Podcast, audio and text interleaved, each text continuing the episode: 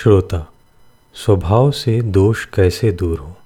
स्वामी जी, जब दोष का रहना असह्य हो जाए तब दोष मिट जाएगा। दोष कैसे मिटे इसके लिए व्याकुल हो जाओ। ना भूख लगे, ना प्यास लगे, ना नींद आए, ना चैन पड़े, तो वह दोष अवश्य दूर हो जाएगा। जिस गुण के ना आने का दुख हो जाए वह आ जाएगा, और जिस अवगुण के ना जाने का दुख हो जाए वह चला जाएगा। यह नियम है। श्रोता, व्यवहार कैसे सुधरे? स्वामी जी, अपने अभिमान और स्वार्थ का त्याग करके दूसरे का हित करो तो व्यवहार भी सुधर जाएगा, स्वभाव भी सुधर जाएगा। भगवान की बात भगवान की कृपा से ही समझ में आती है, अपने उद्योग से नहीं। जो भगवान की कृपा को जान लेता है वह सब प्रकार से भगवान का ही भजन करता है।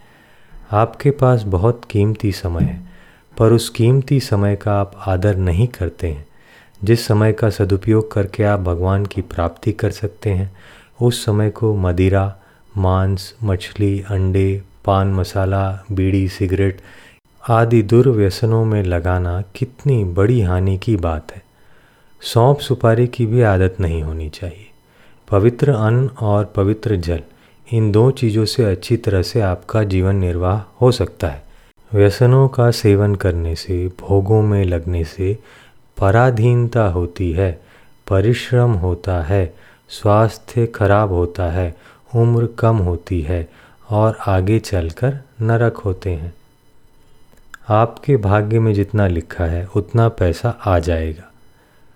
उस पैसे को भी आप पूरा भोग सकोगे नहीं, पूरे पैसे काम में ले सकोगे नहीं और पाप से बच सकोगे नहीं। उन पैसों को छोड़कर मरना पड़ेगा। अधिक छोड़कर मरो अथवा कम छोड़कर मरो, फर्क क्या पड़ा? सुबह नींद खुलने से लेकर रात्रि नींद आने तक 4-4, 5-5 मिनट के बाद कहते रहो कि हे नाथ, मैं आपको भूलूं नहीं। भगवान सुलभता से प्राप्त हो जाएंगे। आप करके देखो, वृत्ति अच्छी हो या बुरी, भगवान को भूलो मत। आप हे मेरे नाथ, हे मेरे प्रभु पुकारो, आपका कल्याण होगा, होगा, होगा। नहीं हो तो मेरे को दंड देना। भगवान के सिवाय अवगुणों से रक्षा करने वाला कोई नहीं है। भगवान अपने हैं, इसलिए हमारी प्रार्थना सुनते हैं। भगवान को पुकारने के सिवाय और कोई उपाय है नहीं। पहले कोई पाप हो गया हो तो उसे बार बार याद मत करो। प्रत्युत भगवान से कहकर, पश्चाताप पूर्वक क्षमा मांगकर फिर छोड़ दो। पंचामृत में सबसे पहली बात है, हम भगवान के ही हैं।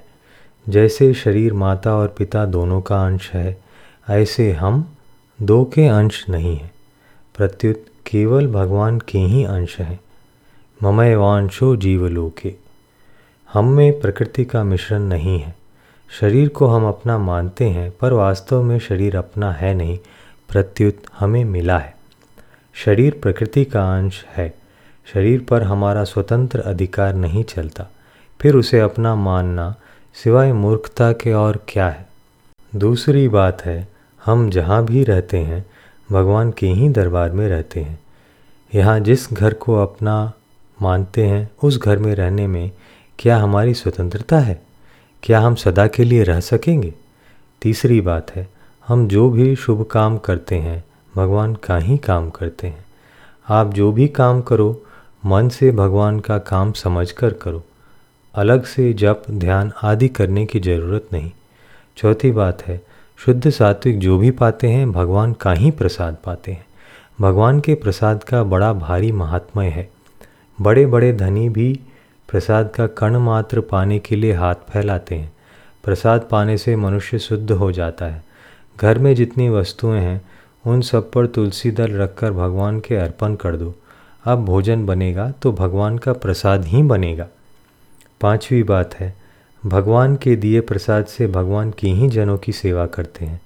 दुकान आदि में काम करते हैं तो भगवान का ही काम करते हैं, और उससे जो पैसा पैदा होता है वह भगवान का ही प्रसाद है। उस प्रसाद से भगवान के ही जनों का अर्थात माँ बाप, स्त्री, पुत्र आदि का पालन करते हैं। उपर्युक्त पंचामृत का सेवन करने से आपका जीवन महान पवित्र हो जाएगा। आप संत महात्मा हो जाएंगे, जीवन मुक्त हो जाएंगे, परमात्मा को प्राप्त हो जाएंगे। इसके लिए आपको ना कहीं जाना है, ना जंगल में रहना है, ना साधु बाबा बनना है। प्रत्युत जहाँ रहते हैं वहाँ रहते हुए ही केवल भाव बदलना है। भाव बदलने से जीवन बदल जाएगा। वस्तुओं तथा व्यक्तियों को अपना मानेंगे तो अभिमान रूपी विष चढ़ेगा, पर सब कुछ भगवान का है और भगवान मेरे हैं ऐसा मानने से अभिमान रूपी विष नहीं चढ़ेगा, क्योंकि बीच में भगवान आ गए। जैसे मछली जल के शरण में रहती है, जल के बाहर नहीं रह सकती, मर जाती है, ऐसे ही आप निरंतर भगवान के ही शरण में रहो। घर में काम धंधा स्वयं करो और सुख आराम दूसरों को दो। परिवार में मैं करूँ ऐसा भाव होने से आदमी ज़्यादा हो जाएंगे, काम कम हो जाएगा। परंतु तू कर ऐसा भाव होने से आदमी कम हो जाएंगे, काम ज़्यादा हो जाएगा। जिस घर में आपस में प्रेम होता है उस घर में लक्ष्मी बढ़ती है। जहाँ आपस में खटपट होती है वहाँ से लक्ष्मी विदा हो जाती है। काम खुद करे और वस्तु दूसरे को दे दो तो आपस में प्रेम बढ़ेगा। प्रेम बढ़ेगा तो लक्ष्मी आएगी। खुद काम करने से अहमता का और वस्तु दूसरे को देने से ममता का त्याग हो जाता है। इच्छा करने से भोग मिल जाएंगे, रुपये मिल जाएंगे, यह बात बिल्कुल नहीं है। परंतु इच्छा ना करने पर भी मिलने वाला भोग मिलेगा, मिलने वाला रुपये मिलेंगे। लोग कहते हैं कि हम जो चाहते हैं वह होता नहीं, तो फिर चाहना करते ही क्यों हो। शब्द, स्पर्श, रूप, रस, गंध, मान, बड़ाई और आराम, ये 8 भोग हैं जिनको आप कई बार भोग चुके हो। अब कोई नया भोग तो आएगा नहीं। कोई भोग ऐसा नहीं है जिसका नमूना आपने ना देखा हो। इनसे कभी किसी की तृप्ति हुई नहीं, हो सकती ही नहीं। इनकी इच्छा छोड़ दो तो आपको कोई कमी नहीं आएगी। विचार कर लें कि यह काम करना है तब काम होगा। अनुकूलता प्रतिकूलता देखते रहने से काम नहीं होगा। पहले ही हार स्वीकार करने से सुगम काम भी कठिन हो जाता है। आवश्यकता आविष्कार की जननी है। वास्तव में आप अहंकार से रहित हो। जागृत और स्वप्न में आप अहंकार सहित रहते हो, पर सुषुप्ति, मूर्छा और समाधि में आप अहंकार रहित रहते हो। अहंकार से रहित होने पर ही सुषुप्ति में आपको शांति मिलती है, जिसके बिना आप रह नहीं सकते। सुषुप्ति में इंद्रियां मन में, मन बुद्धि में, बुद्धि अहंकार में और अहंकार अविद्या में लीन हो जाता है। आप पदार्थों के बिना रह सकते हो, माता पिता, स्त्री, पुत्र, धन आदि के बिना रह सकते हो, पर सुषुप्ति के बिना, अहंकार रहित हुए बिना आप नहीं रह सकते। आप अहंकार के बिना रह सकते हो, पर अहंकार के सहित 8 पहर रहना भी मुश्किल हो जाएगा। यदि आप अहंकार से रहित ना हों तो पागल हो जाएं। गाढ़ निंद्रा आने के कारण ही आप पागल होने से बचे हुए हो। जिसे गाढ़ निंद्रा आती है वह आदमी स्वस्थ निरोग होता है। जिसे गाढ़ निंद्रा नहीं आती, स्वप्न अधिक आते हैं, वह निरोग नहीं होता। अहंकार के बिना आप रह सकते हो, पर अहंकार आपके बिना नहीं रह सकता। अहंकार के बिना भी आपका अस्तित्व है। आप में जितनी जितनी कामना अधिक होगी उतना उतना आप अपना भी नुकसान करोगे और दूसरों का भी। परंतु जितनी जितनी कामना कम होगी उतनी उतनी आपको भी शांति मिलेगी, दूसरों को भी। हमारी आसक्ति के कारण ही भोग पदार्थ सुंदर लगते हैं। रुपयों की कामना होने से ही रुपये अच्छे लगते हैं। कामना ना हो तो रुपये अच्छे नहीं लगेंगे। बालक के आगे रुपये रख दो तो वह रुपये छोड़कर बताशा ले लेगा, क्योंकि उसमें मिठाई की कामना है, रुपयों की नहीं। आप उसको बेसमझ कह सकते हो, पर वास्तव में वह बेसमझ नहीं है, क्योंकि बताशा तो उसके काम आएगा, रुपये उसके क्या काम आएंगे। कुत्ते के आगे रुपयों की थैली रख दो तो वह उस पर पेशाब करके चला जाएगा, कारण कि रुपयों में कोई महत्व नहीं है। हमने ही उसे महत्व दे रखा है। रुपया खुद कोई काम नहीं आता, उसका खर्च ही हमारे अथवा दूसरों के काम आता है। श्रोता, हमारे इष्ट राम जी हैं, तो क्या उनके साथ गणेश, शिव, हनुमान आदि की पूजा कर सकते हैं? स्वामी जी, कर सकते हो, मना कौन करता है। एक इष्ट वाला कुत्ते को भी रोटी दे सकता है। पतिव्रता एक की होती है, पर सास, ससुर, जेठ आदि को भी भोजन कराती है। सबकी पूजा करो, सबकी सेवा करो, सबको आदर दो, इससे कोई बाधा नहीं लगती। बाधा लगती है अपनी चाहना होने से। अतः सेवा सबकी करो पर किसी से भी कुछ चाहो मत। एक बड़े आश्चर्य की बात है कि जो हमारे साथ रहता ही नहीं उसी से मुक्त होना है, जो निरंतर छूट रहा है उसी को छोड़ना है, जो सदा हमारे साथ रहता है उसी के साथ रहना है। आप कितना ही कस कर पकड़ो, कितनी ही मेहनत करो, शरीर संसार एक दिन आपको छोड़ देंगे, इसमें संदेह नहीं है। आप उनको छोड़ दो तो निहाल हो जाओगे। शरीर परिवार समाज और संसार की सेवा के काम आएगा, इसके सिवाय किसी काम नहीं आएगा। साधक के जीवन में शरीर का कोई उपयोग नहीं है। भगवान आपके हैं, सदा आपके रहेंगे, कभी आपको छोड़ेंगे नहीं। आप उनको पकड़ लो, उनके सम्मुख हो जाओ। जिसके भीतर कोई चाहना नहीं है, उसके पास कुछ भी नहीं हो तो भी उसके हृदय में शांति होगी, परंतु जिसके भीतर चाहना है उसके पास लाखों करोड़ों रुपए हों तो भी उसके भीतर अशांति होगी। उसे नींद लाने के लिए भी गोली लेनी पड़ेगी। आप संसार के असर का जितना आदर करते हो उतना सच्चाई का आदर नहीं करते। अगर आप सांसारिक असर को मिटाना चाहते हो तो कृपा करके मेरी बात मान लो कि उस असर को महत्व मत दो। दूसरों की चीज़ भी अच्छी दिखती है, उसका असर पड़ता है, पर क्या आप उसको अपना मानोगे? आप उस असर को महत्व देकर असली चीज़ खो रहे हैं। असर भले ही पड़ जाए पर हम सच्ची बात को मानेंगे, असर को नहीं मानेंगे। यह पक्का विचार कर लो।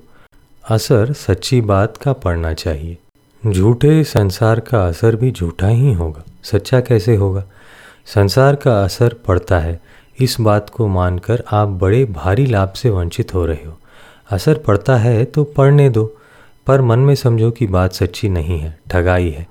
आप ठगाई में तभी आते हो जब उसे सच्चा मानते हो। आप विचार करें कि असर किस पर पड़ता है। जिस जाति की चीज़ है उसी जाति का असर उस पर पड़ता है। शरीर संसार की जाति का है, अतः संसार का असर शरीर पर मन बुद्धि पर ही पड़ता है, आप पर नहीं। उन मन बुद्धि को अपना मानने के कारण ही आप पर असर पड़ता है, आप सुखी दुखी होते हो। एक कुत्ते के मन बुद्धि का आप पर असर पड़ता है क्या? आप अभी अभी इस बात को स्वीकार कर लो कि हमारे स्वरूप पर असर नहीं पड़ता, मन बुद्धि इंद्रियों पर असर पड़ता है। आप स्वयं बिल्कुल निर्लेप रहते हैं, यह मामूली बात नहीं है। दूसरी बात यह है कि हम शरीर नहीं हैं, शरीर हमारा नहीं है। मुक्ति में शरीर काम आता ही नहीं। भगवान की तरफ चलने वाले साधक मात्र के ना स्थूल शरीर काम आता है, ना सूक्ष्म शरीर काम आता है, ना कारण शरीर काम आता है। यह बड़ी दामी बात है। बड़े बड़े ग्रंथों में समाधि की बड़ी महिमा गाई गई है, पर वह भी आपके काम नहीं आती। शरीर परिवार समाज और संसार की सेवा के काम आता है। आपके काम आने वाली विशेष चीज़ है कुछ भी चिंतन ना करना। मन अपना है ही नहीं, एकाग्र करके क्या करोगे? जड़ता से संबंध विच्छेद विवेक से होता है, अभ्यास से नहीं। जब तक मन बुद्धि इंद्रियां अहम साथ में हैं तब तक अज्ञान है, बोध नहीं है। अभ्यास से एक नई स्थिति बनती है, बोध नहीं होता। असली बोध नींद से आँख खुलने की तरह अचानक होता है। यह कृपा से होता है, अपने उद्योग से नहीं। कृपा कब किस समय कैसे होती है यह भगवान ही जाने। सर्वथा भगवान के शरण हो जाओ, कृपा जरूर होगी। मनुष्य शरीर की जो महिमा है वह वास्तव में विवेक शक्ति की महिमा है, जड़ शरीर की नहीं। विवेक प्रकृति का कार्य नहीं है, प्रत्युत भगवत प्रदत्त शक्ति है। वह विवेक सब में समान रूप से है, परंतु भोग और संग्रह की तरफ ज़्यादा वृत्ति होने से वह विवेक जागृत नहीं होता। विवेक जागृत होता है भोग तथा संग्रह की इच्छा मिटने से। अच्छे अच्छे साधक भी सबसे पहले सुख सुविधा देखते हैं कि ऐसी सुविधा मिले तो भजन करें, सुविधा ना मिले तो भजन नहीं बनता। अब विवेक जागृत कैसे होगा? आराम से रहने की इच्छा मुख्य है, भजन करने की इच्छा गौण है। अनुकूलता में साधन बढ़िया नहीं होता, उल्टे भोग होता है। एकांत में भजन ज़्यादा होता है या नींद ज़्यादा आती है, खुद सोचो। भजन सुविधा अथवा दुविधा के अधीन नहीं है। सुख सुविधा की इच्छा भोग है। चाहे दुख मिले या सुख, भजन बढ़ना चाहिए। अनुकूलता आए या प्रतिकूलता, हमारा मन भगवान में लगना चाहिए। हमारी चाल में फर्क नहीं आना चाहिए। हम जितनी सांसारिक चीज़ों को अपना मानते हैं उतनी ही आफत है। वस्तुओं और व्यक्तियों में जितना अपनापन करेंगे उतने ही फंसेंगे। इसलिए अपनापन ना करें और सेवा करें। ममता करने से बंधन होता है और ममता ना करके सेवा करने से कल्याण होता है। सेवा हरेक की करो, पर अपना किसी को मत मानो। अपना मानकर सेवा करोगे तो वह सेवा रद्दी हो जाएगी। अपने तन मन धन से सेवा सबकी करो, पर अपना केवल भगवान को ही मानो। आज जितना दुख हो रहा है वह सब दूसरे को अपना मानने से, दूसरे से संबंध जोड़ने से ही हो रहा है। कोई वस्तु अपनी नहीं है। ऐसा मानने लगो तो आज ही सब झंझट मिट जाए। वस्तु को अपना माना कि फंसे मुफ्त में। वस्तु को अपनी मानते ही आफत शुरू हो जाती है। अपनी मत मानो तो कोई आफत नहीं, चिंता नहीं, शोक नहीं। उन्हें अपना मानना धोखा है। एक दिन वे सब आपको छोड़ देंगे। यहाँ सब मरने ही मरने वाले इकट्ठे हुए हैं। साथ रहने वाला कोई नहीं, केवल भगवान ही सदा साथ रहने वाले हैं। मनुष्य को भूत और भविष्य की चिंता बिल्कुल नहीं करनी है। वर्तमान को ठीक करना है। वर्तमान ठीक होगा तो भूत और भविष्य दोनों ठीक हो जाएंगे। वर्तमान ही भूत बनता है और भविष्य वर्तमान में ही आता है। एक वर्तमान को ठीक करो तो सब ठीक हो जाएगा। इसलिए अपना वर्तमान जीवन शुद्ध बनाओ। श्रोता, काम क्रोध के वेग से कैसे बचे? स्वामी जी, हरदम भगवान से कहते रहो, हे नाथ मुझे बचाओ। आप उकताना नहीं, प्रार्थना करना छोड़ो मत। यह विश्वास रखो कि भगवान बचाएंगे। भगवान जरूर बचाएंगे। भगवान से की प्रार्थना निष्फल नहीं जाती। हरदम कहते कहते कभी चट काम हो जाता है। हमें किससे मुक्त होना है और किसको प्राप्त करना है, यह दो बात है। मुक्त होना है शरीर संसार से और प्राप्त करना है परमात्मा को। जिनसे आप मुक्त होना चाहते हैं वे शरीर संसार निरंतर आपका त्याग कर रहे हैं, एक क्षण भी आपके साथ नहीं रहते। जिन परमात्मा को प्राप्त करना है वे एक क्षण भी आपसे दूर नहीं होते। संसार को साथ आप रख सकते नहीं और परमात्मा का त्याग आप कर सकते नहीं। इस बात को आप स्वीकार कर लें, इसकी जिम्मेवारी आप पर है। क्योंकि शरीर संसार से आपने संबंध माना है और परमात्मा से आप विमुख हुए हैं। आपका शरीर आपके लिए नहीं है, प्रत्युत कुटुंब, समाज और संसार के लिए है। आपके लिए परमात्मा है। दो बातें हैं, जानना और मानना। जिसके विषय में कुछ जानते हैं अर्थात पूरा नहीं जानते, वह जानने की चीज़ होती है। जिसके विषय में कुछ नहीं जानते वह मानने की चीज़ होती है। संसार जानने की चीज़ है, परमात्मा मानने की चीज़ है। संसार भगवान की अपरा प्रकृति है। बड़ी भूल यह हुई है कि भगवान को भूलकर उनकी अपरा प्रकृति को अपना मान लिया। कोई राजकीय चीज़ को अपना मान ले तो उसका दंड होता है। शरीर आदि वस्तुएं तो आपके साथ रहेंगी नहीं, पर दंड भोगना पड़ेगा, दुख पाना पड़ेगा। जिसके भीतर भक्ति के संस्कार हैं उसको जब तक प्रेम की प्राप्ति नहीं होती तब तक भगवान तत्व ज्ञान में, जीवन मुक्ति में भी संतोष नहीं करने देते, उसमें टिकने नहीं देते। यह भगवान का स्वभाव है। प्रेम की प्राप्ति सबको हो सकती है। मैं भगवान का हूँ, भगवान मेरे हैं, यह भाव दृढ़ हो जाए तो प्रेम हो जाएगा। मनुष्य को करोड़ों अरबों रुपये मिल जाएं, पृथ्वी का राज्य मिल जाए, त्रिलोकी का राज्य मिल जाए, तो भी उसको संतोष नहीं होता। यह संतोष नहीं होने देना भगवान की कृपा है। मनुष्य को किसी भी परिस्थिति में संतोष नहीं होता। यह भगवान की कृपा की पहचान है। यह भगवान का आह्वान है कि इसमें फंसो मत, मेरी तरफ आओ। सब बातों को पूरा पालन कोई कर सकता ही नहीं। कमी सब में रहती है। कोई भी आदमी यह नहीं कह सकता कि मेरे में कोई कमी नहीं है। इसलिए अपनी नीयत ठीक होनी चाहिए। नीयत में कमी ना रखें। आजकल गुरु तो बना लेते हैं पर उनकी बात मानते नहीं। क्या दशा होगी? जो गुरु की बात नहीं मानता उसका कल्याण होना दूर रहा, उल्टे अपराध होगा, नरकों की प्राप्ति होगी। अगर बिना गुरु बनाए उनकी बात माने तो फायदा होगा और ना माने तो नुकसान नहीं होगा। भगवान का नाम लेना चाहिए। यह ज्ञान आप सबको है। जिससे आपको यह ज्ञान मिला वह आपका गुरु हो गया। आप चाहे जानो या ना जानो, मानो या मत मानो, जब अच्छाई बुराई का ज्ञान आप सबको है तो फिर आप निगुरे कैसे हुए? नाम जप करने की अपेक्षा हे नाथ हे नाथ, यह पुकार ऊंचे दर्जे की चीज़ है। छोटा बालक माँ माँ करता है तो उसका लक्ष्य ध्यान विश्वास माँ शब्द पर नहीं होता। प्रत्युत माँ के संबंध पर होता है। ताकत माँ शब्द में नहीं है, प्रत्युत माँ के संबंध में है। इसी तरह जो ताकत भगवान के संबंध में है वह नाम में नहीं है। बालक माँ माँ करके रोता है तो यह नहीं देखता कि कितनी बार माँ माँ कहता है, कितने मिनट तक रोना है। मनुष्य के बंधन का खास कारण है भोग भोगने की रुचि और संग्रह करने की रुचि। इनके रहते कल्याण नहीं हो सकता। भोग और संग्रह बाधक नहीं है, प्रत्युत इनकी रुचि इच्छा बाधक है। अगर आपको कल्याण करना है तो ये दो इच्छाएं मिटानी होंगी। जड़ वस्तु का सहारा बंधन कारक है, चाहे वह भोग रूप से हो चाहे संग्रह रूप से हो।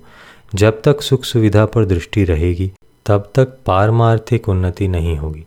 वह पारमार्थिक बातें सुन लेगा, बातें अच्छी भी लगेंगी, पर उसमें स्थिति नहीं होगी। जब तक आपके भीतर भोग और संग्रह की इच्छा है तब तक भले ही संसार में आपकी महिमा, प्रशंसा, प्रसिद्धि, वाह वाह हो जाए, जुलूस निकाला जाए, मरने के बाद आपका मंदिर बनाया जाए, पर मुक्ति नहीं होगी। तत्व ज्ञान और प्रेम दोनों नित्य हैं। ये पैदा नहीं होते, जागृत होते हैं। पैदा होने वाली चीज़ नष्ट होने वाली होती है। मुक्ति और प्रेम अभी है। संपूर्ण जीवों की मुक्ति स्वतः स्वाभाविक है। प्रेम भी सब में है, पर वह अभी आसक्ति के रूप में है। सांसारिक चीज़ों में जो खिंचाव है वह आसक्ति के रूप में प्रेम ही है। प्रेम ऐसा है जो प्रतिक्षण बढ़ता है, परंतु ज्ञान एक रूप रहता है। भगवान प्रेम के भूखे हैं, ज्ञान के भूखे नहीं। प्रेम के जागृत होने में भगवान की कृपा मुख्य है, अपना उद्योग अथवा पुरुषार्थ मुख्य नहीं है। तत्वज्ञान भगवान को ना मानने पर भी हो सकता है, पर प्रेम नहीं हो सकता। तत्वज्ञान होना भी उन्नति है, पर प्रेम होना सार्वभौम उन्नति है। भगवान की कृपा अनुकूल प्रतिकूल हरेक परिस्थिति में रहती है। हमारा आदर हो तो भगवान की कृपा है, निरादर हो तो भगवान की कृपा है। हमारी महिमा हो, लोग हमें अच्छा समझें तो भगवान की कृपा है।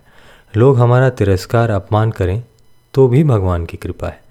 जैसे अच्छे वैद्य की कड़वी दवा भी गुणकर्ता होती है, ऐसे ही भगवान की भेजी प्रतिकूलता भी गुणकर्ता होती है। हर एक परिस्थिति में भगवान की कृपा को माने तब प्रेम प्रकट होता है। अनुकूलता हो या प्रतिकूलता हो, भीतर से हरदम हे नाथ, हे मेरे नाथ कहते रहो।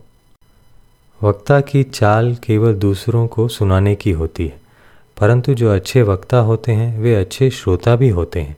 वे सुनाते हुए स्वयं भी सुनते हैं कि मुझे भी इन बातों के अनुसार अपना जीवन बनाना है, परंतु जिनका उद्देश्य केवल सुनाने का रहता है वे रीते रह जाते हैं, उनका कल्याण नहीं होता। दूसरों को समझाना 2 नंबर की बात है, 1 नंबर की बात है अपने को समझाना। दूसरा हमारी बात माने, इसकी अपेक्षा बढ़िया यह है कि हम हमारी बात माने। हम अपनी बात मानेंगे तो हमारी बात का असर दूसरे पर पड़ेगा।